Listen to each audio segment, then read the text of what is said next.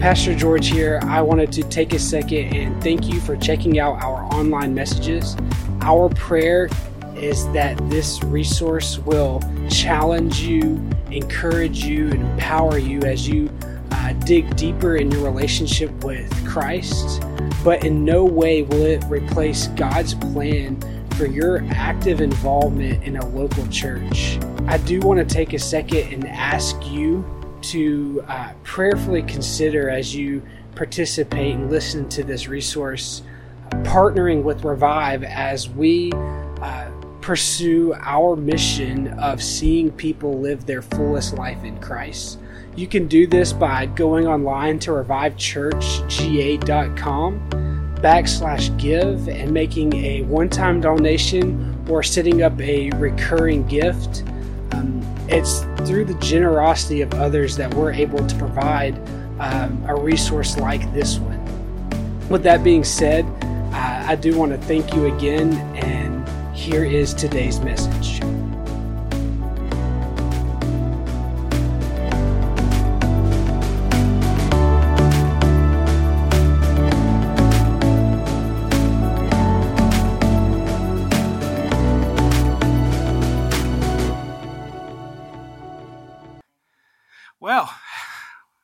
Father's Day. we are we're in the the second part of our lasting legacy series. If you remember about a month ago we did part 1, that was a Mother's Day. Today is part 2. We're looking at Father's Day. On Mother's Day, we looked at three mothers who chose to sacrifice and serve despite the difficulties that they faced. And we examined how that allowed them to leave a God glorifying generational impact and challenged each of us to do the same. We also started off with some really fun facts about Mother's Day. Now, here's your test. You remember? No, I'm not going to test you, okay? But I want to do the same. I want to start off with some fun facts about Father's Day. It can be interesting if you think about and you look at Father's Day and how it's celebrated both in cultures and in the church. It almost seems to follow in the shadow of Mother's Day. You know, I'm not bitter, okay? I'm not bitter but it does seem to, to, to, to be outshadowed, outshined by Mother's Day. And that has a lot to do with how it came to be. It came to be almost in the shadow of Mother's Day. Was, was, was founded in 1914, and that was six years after it was first celebrated. So it was first celebrated, and it took six years for it to become a nationally recognized holiday. Father's Day uh, was first celebrated in 1910, just a few years later, a couple years later, and it was uh, 56 years after that. 56 years after that, before Lyndon Johnson asked everybody to celebrate it on the third Sunday of June. All right, it wasn't even like a national holiday yet. At 56 later, we're like, hey, we should probably try to do this on the same day. So if you guys feel like it, you know, celebrate it on the third Sunday in June. And then later on, Richard Nixon made Father's Day an official holiday, and this came six decades after Mother's Day, okay? Kind of in the shadow of Mother's Day. There was a, a push in the 30s to get Mother's Day and Father's Day combined into Parents' Day, right? And this was rallied against largely, can you guess by who? Retailers right? Because June historically is one of the lowest months for sales in retailers. And so, with Father's Day being in the heart of June, it was marketed as, quote, the second Christmas for dad. An opportunity to buy all those neckties, pipes, golf clubs, and other dad things that they needed right? It was retailers who fought to keep it separate, not even the kids, okay? Now, the origin of Father's Day was it was in the to mimic Mother's Day because the lady Sonora Louise Smart Dodd wanted to honor her father who had raised six kids after the premature passing of his wife. So she wanted, she saw moms getting honored and she loved how her dad stepped up and raised these six kids without his wife and she wanted to honor him. It comes out of that. Now, Jarvis, we talked about at Mother's Day, she used the political tensions post war to make to, to concrete Mother's Day into society where it was much more personal for Dodd. She didn't use those, those post tension politics. She just wanted to celebrate her dad. That's why it's in June. Her dad's birthday was June 5th. Okay, that's why that comes from. It was much more personal, and therefore it took a little longer to catch on. Okay, but what I want to say is though Father's Day may have followed up may have been a follow up to Mother's Day. In many ways, it kind of seems like it's a shadow and not quite as important, but we all know that just the same as motherhood is a vital part for the family, so is fatherhood. Fathers and father figures, you matter. The role you play in the kingdom cannot be replaced. When it comes to the upbringing of children, the statistics make no mistake. Children vitally need the role of mother and Father. And to summarize several different sources, this is what, it, what I found. Fathers play a major role in the child in a child's emotional well-being, their cognitive and social development, and their overall sense of well-being and self-confidence. This comes from fathers. Studies have shown that when fathers are affectionate and supportive, it greatly affects a child's development. Fathers are as important as mothers in their respective roles as caregivers, protectors, financial supporters, and models for social and emotional behavior. Having a loving and nurturing father, which nurturing is often considered for mothers, right? Loving and nurturing father is as important for a child's happiness, well being, and social and academic success as having a loving and nurturing mother. Both parents are vital. Mother and father are desperately needed. Now, I obviously know that fatherhood hits different, and Father's Day hits different for all of us. Some of you in here are dads, many of you are not. Some of you have fathers, some of you have lost your father. Some of you have had great fathers, some of you may very well hate your father. Father's Day can be difficult, but it can also be good. Like with Mother's Day, I hope that today that I'm able to speak to everybody, know what your no matter what your situation is for Father Day, Father's Day. Ultimately, I, I hope to bring high, highlight things that we can do, all of us, that are vital for fathers, but also valuable for anyone who follows Jesus ultimately, I hope to make much of Jesus by highlighting how our lives can leave a legacy of testimony, a testimony to the glory of Christ and to his faithfulness. Here's what I mean. If you, ha- if you have your Bibles, we're going to be in Joshua. We're going to be looking at the first four chapters. Don't worry, I'm not reading all four chapters, okay? We're going to be in the first four chapters of Joshua. And what I want to do is I kind of want to highlight something. I want to kind of tell the story and highlight it and use a few verses to support what I see and what, what I think can help us leave a lasting legacy.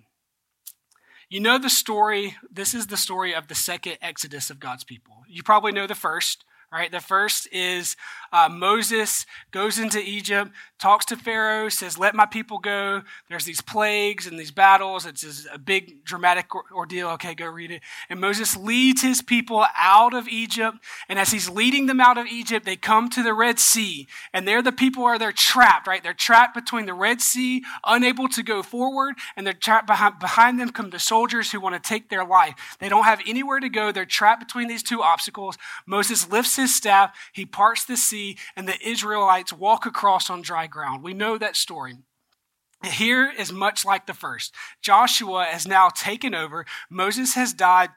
And we see in chapter one that, that God has appointed Joshua to take over for Moses. And he tells Joshua over and over again, do not be afraid, be courageous. Do not be afraid, be courageous. The, the Israelites with Moses have the opportunity to leave Egypt and enter into the promised land. But they sent some spies into the promised land and they realized that in order to achieve God's promise, it was not going to be easy. There was going to be obstacles. The spies went in, they saw giants, they saw strong warriors, they saw certain death. They were terrified and they came back to Moses and they said, We can't go in. I know that's what God said, but we'll never make it. We'll never survive. A couple of those spies disagreed. They said, No, our God is faithful. He will sustain us, He will carry us through. We must go forward. One of those good spies was Joshua. Joshua's time, time has now come to lead God's people into that promised land. They've been wandering the desert, wandering the wilderness for 40 years, a generation of people wandering the desert. And their time has come to enter into the promise that God has before them. But once again, they find themselves trapped, trapped by a body of water. Ahead of them is the Jordan River. Now, it's fed by the Red Sea, but it's not the Red Sea and they're, they're called to go forward. They're called to cross this river, but there's no way across. They find themselves trapped once again from the provision, from the calling, from the promise that's ahead of them. And there's no way to cross. The river at this time is the harvest season, so the river is at flood stage. The banks did not stand a chance. The water has bubbled over. It is rushing down. It is raging with anger. You see the bubbles and the foam forming as it's hitting rocks and breaking against trees. The river is wild and it is out of control. And and they're supposed to cross it. They look back, they can't go back because that's another 40 years wandering in the wilderness, wandering in the wasteland. Behind them, they can't go. Ahead of them, they can't go. What are they supposed to do? Joshua hears from God, he receives clear instruction, and in turn gives that to the people. Once again, they're faced with all of these questions. How are we supposed to move forward? How are we supposed to walk in the promise that God has given us? And God gives them instructions. Send the ark of the covenant. God's presence was with them when they left Egypt. God's presence has been with them in the wilderness, and God's presence is with them even now in the form of the ark. He says to take that into the river, have the priests carry the Ark of the Covenant into the raging waters. What kind of faith must that have took? To go out, see the, the fear that they must have felt, the hesitation that they must have felt, to see that they're supposed to walk out in this raging river. But they listen and they obey thanks to the leadership of Joshua. The people hear God's message and they obey. The priests begin carrying this ark into the river. The moment their feet touch the water, where it's flowing down out of the Red Sea, it stops. It begins to stack up, Scripture says. The part that's flowing down out into the other rivers and other ways continues flowing, and in almost an instant, once again, the Israelites are walking on dry ground. God has done it again. God has parted the water once again, and the Israelites are able to walk through on dry land. Now, as they're walking across, Joshua has 12 of the leaders of the 12 tribes. He has 12 of them pick up these stones as they're going across the water so that when they get to the other side, they can stack these stones up as a pillar. And when they reach the other side, the water begins to once again flow freely. And Joshua has these men stack up these stones, and this is what he says in chapter 4. This is verses 21 through 24. When your children ask their fathers in times to come, What do these stones mean? Then you shall let your children know Israel passed over the Jordan on dry ground. For the Lord your God dried up the waters of the Jordan for you until you passed over as the Lord your God did to the Red Sea, which he dried up for us when we passed over, so that all the peoples of all the earth may know that the hand of the Lord is mighty, and that you feared the Lord your God forever.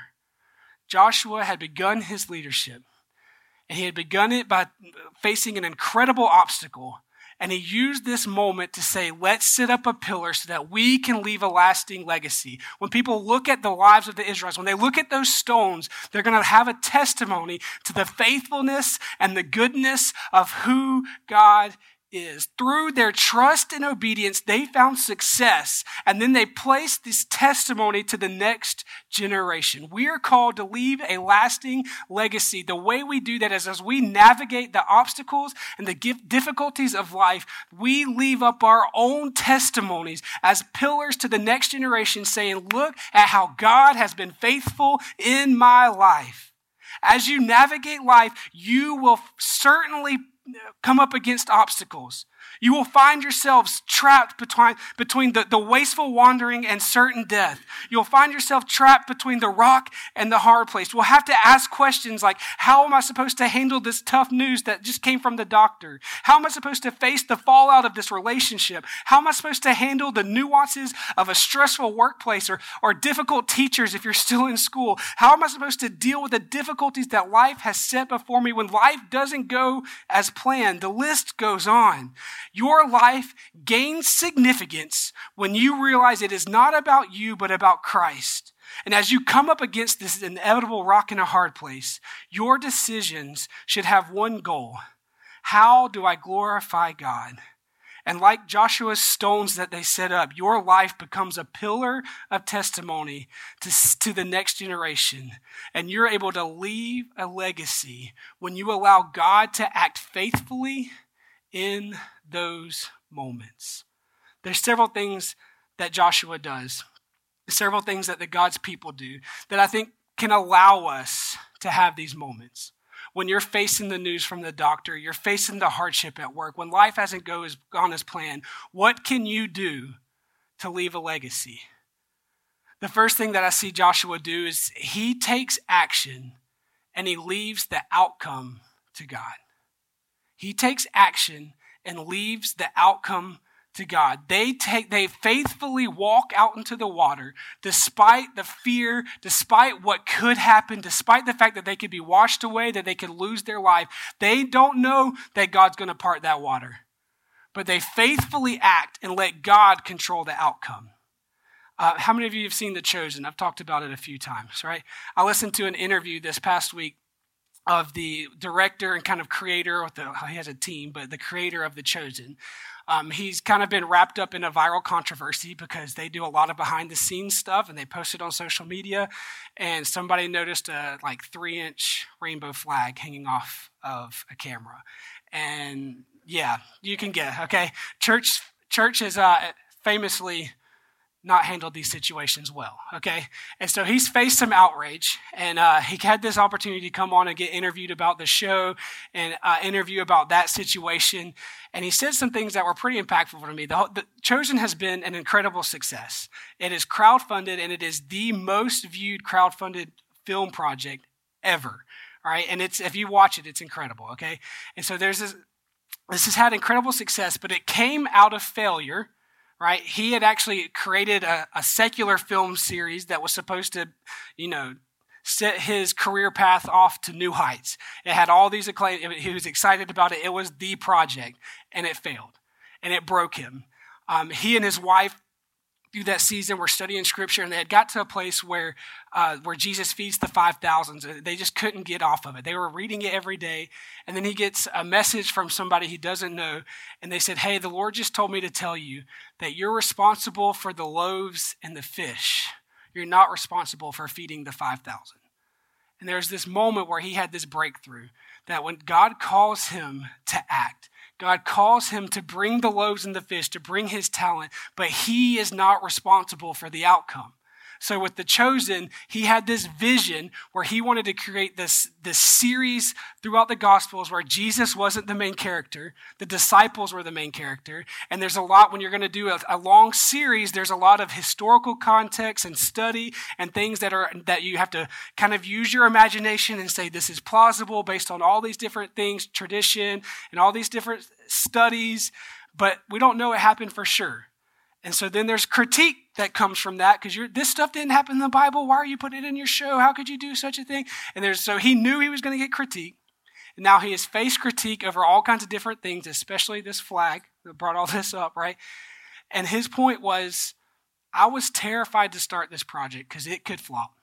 I was terrified to start this project because I could receive criticism. But the Lord told me that I was not responsible for the outcome.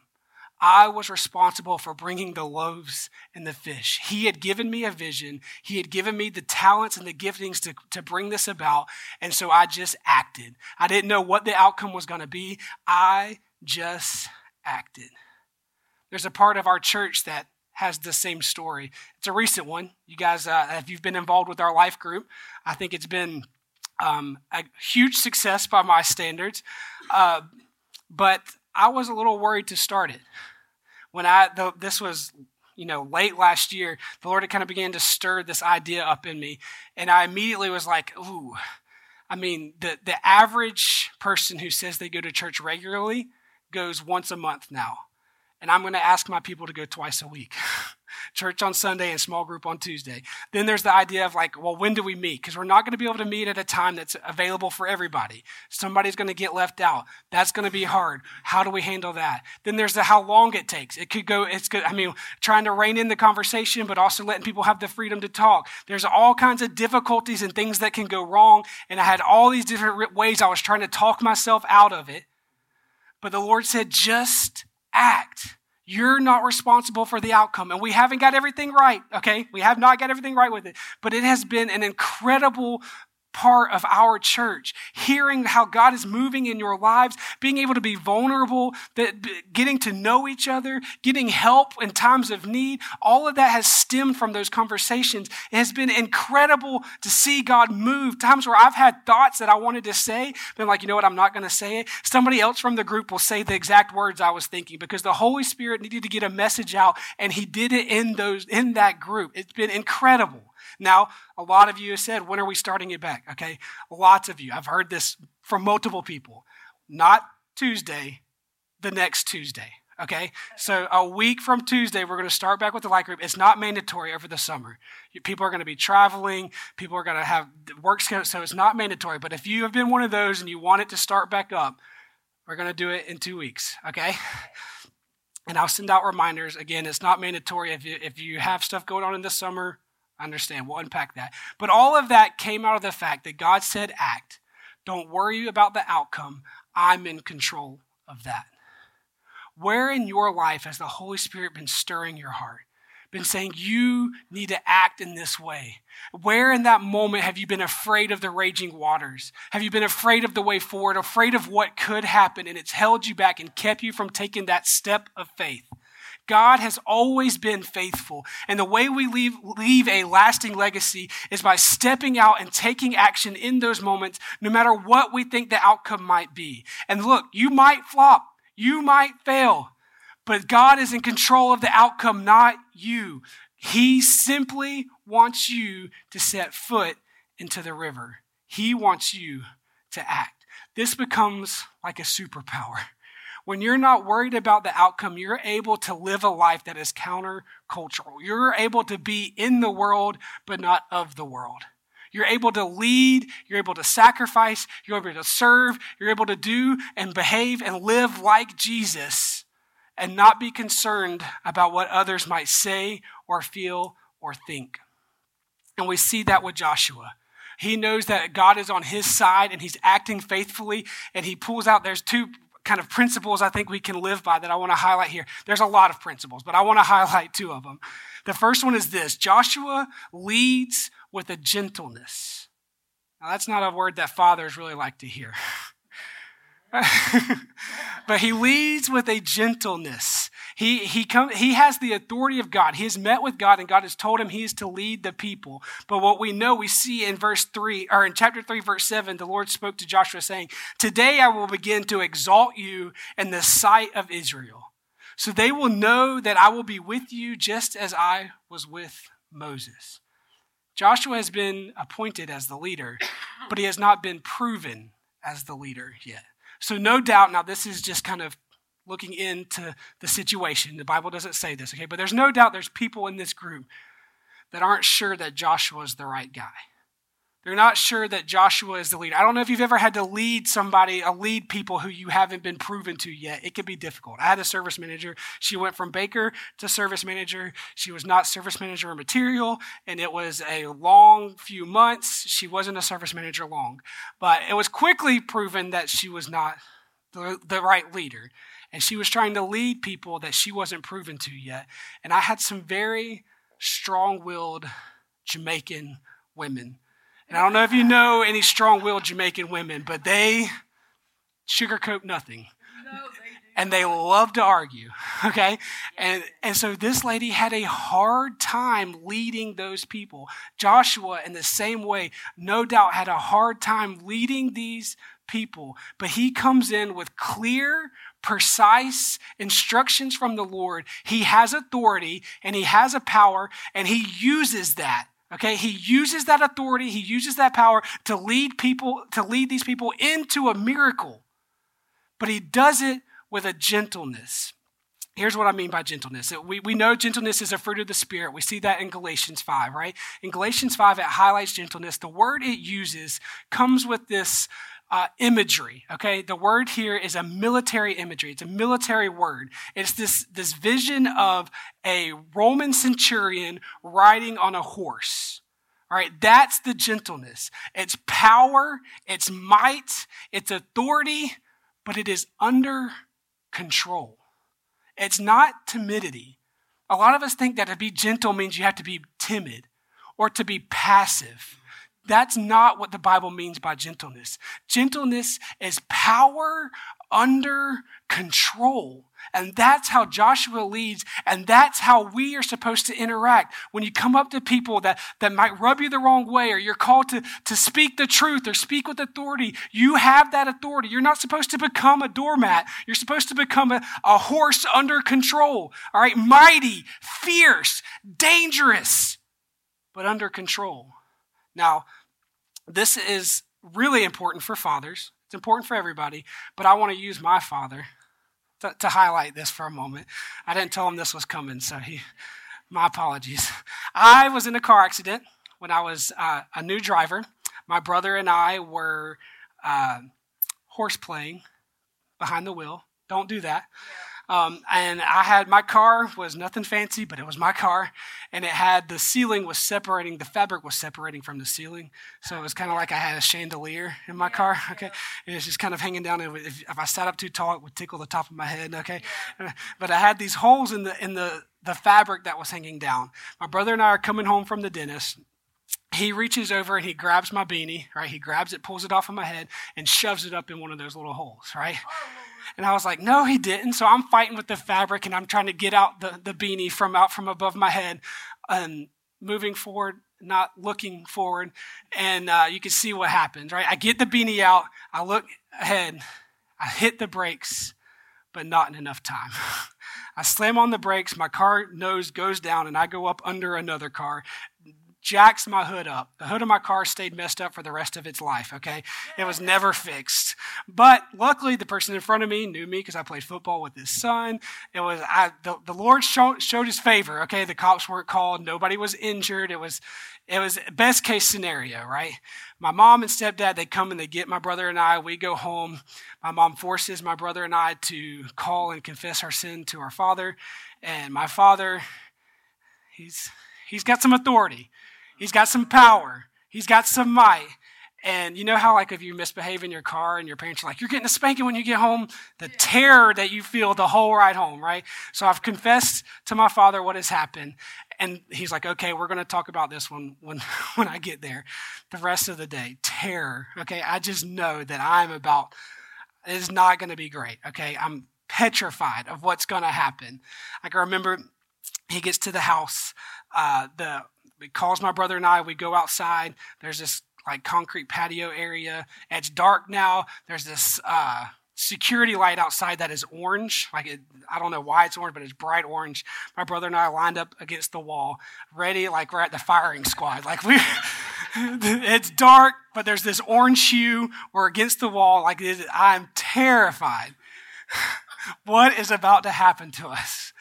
And I, re- I can't remember the exact words, but I'll never forget the tone. It was powerful, it was authoritative, but it was under control. My dad had been in a car accident. He had seen the things that can happen from there. My dad is older than I. He knows the damage that can be done behind the wheel of a car. He knew things that I didn't grasp as a teenager. I think about my daughter's driving and it terrifies me because I know the damage that can be caused, the loss of your life, loss of someone else's life, permanently injured. He knew all of that truth. I didn't have a grasp on it. And he talked to us with a, I mean, there was consequences, okay? But he talked with a gentleness, but an authority and a power that to this day, decades later, I don't remember what he said, but I can't remember, I cannot forget how he handled the situation.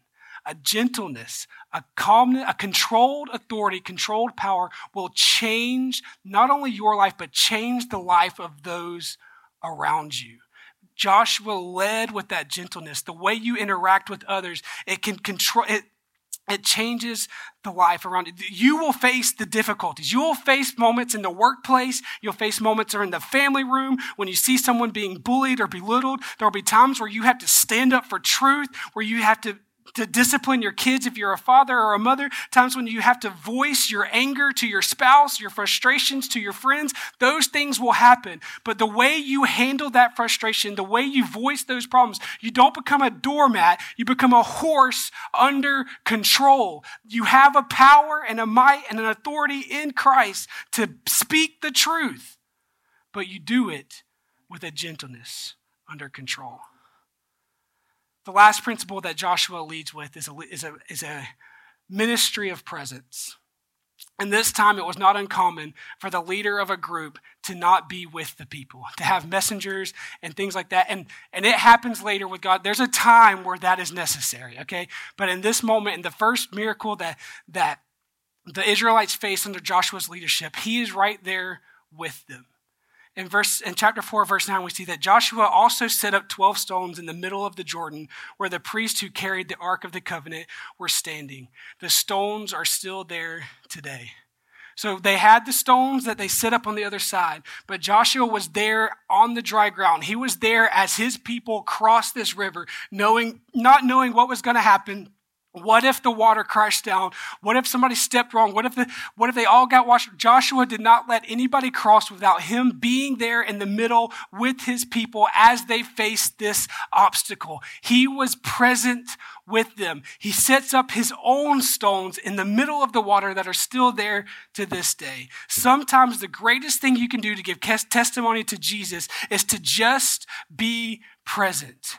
Yes, of course, is to be present with your kids as a father. You need, you don't just need to provide for them, but you need to be there with them.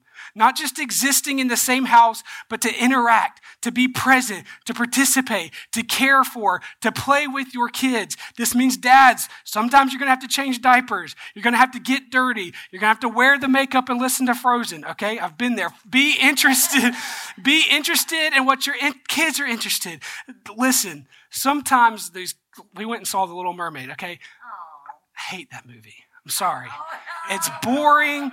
It's boring. The message is kind of, you know, not not the greatest message. We'll get into that later, okay? But I'm interested in it. I, the girls have these little red wigs. They they have like little costumes they could put on to be a mermaid. Oh, you're a mermaid. That, like I'm disciplined to be interested in what they're interested in because it helps that relationship. Sometimes the greatest thing you can do is just be present we were emotional at the beginning of the service. Lauren lost her father, and I can remember being in North Carolina, and Christy, who was Bobby's uh, Bobby's wife, had this friend. I can't remember her name at this point. I probably should have asked Lauren, but she was just there. I mean, we were we would get home from the viewing or from some kind of gathering where you're tired, you've been around people, and the friend was just there. If Christy needed something, she would run out and get it and bring it back. We'd wake up in the morning and she had gotten back from her hotel. She was there. She, she never said anything profound, never did anything that was like, man, you know, God really spoke to me through. She was just there. Sometimes the greatest thing you can do when people are struggling is just be present with them. This is what Jesus did. He's the God of the universe. Yet, this is why we celebrate Christmas. This is the incarnation. He became one of us. He dwelt with us. He was presence. He was present with us. And then after he died and raised from the dead, he went to the Father and he sent his spirit so that now his spirit can fill us and be with us present forever and always, right now and forevermore. The way you leave a lasting legacy is by leading a life that is centered on nothing but Christ. As you make decisions, as you lead others, as you interact with family, as you, you are leaving stones that are a testimony to how God has moved in your life. Are you present on purpose? Are you gentle? Are you acting in obedience and letting God worry about the results? You cannot do it on your own. You must be dependent on Him. Joshua, because of his leadership, because he led the people through a miracle, it says that he was made great in the eyes of the people. And what did Joshua do with that greatness? Built two different pillars that didn't point to his greatness, but pointed, to the greatness and the faithfulness of his creator God. You will be faced with temptations. You will be faced with difficult situations. You will be faced with obstacles. Will you live a life? Will you navigate those obstacles in a way that doesn't point to your greatness, but points to the greatness of Jesus who gave it all, who died on the cross that we might have life? That's a life that leads a legacy, one that points to Jesus. Let's pray.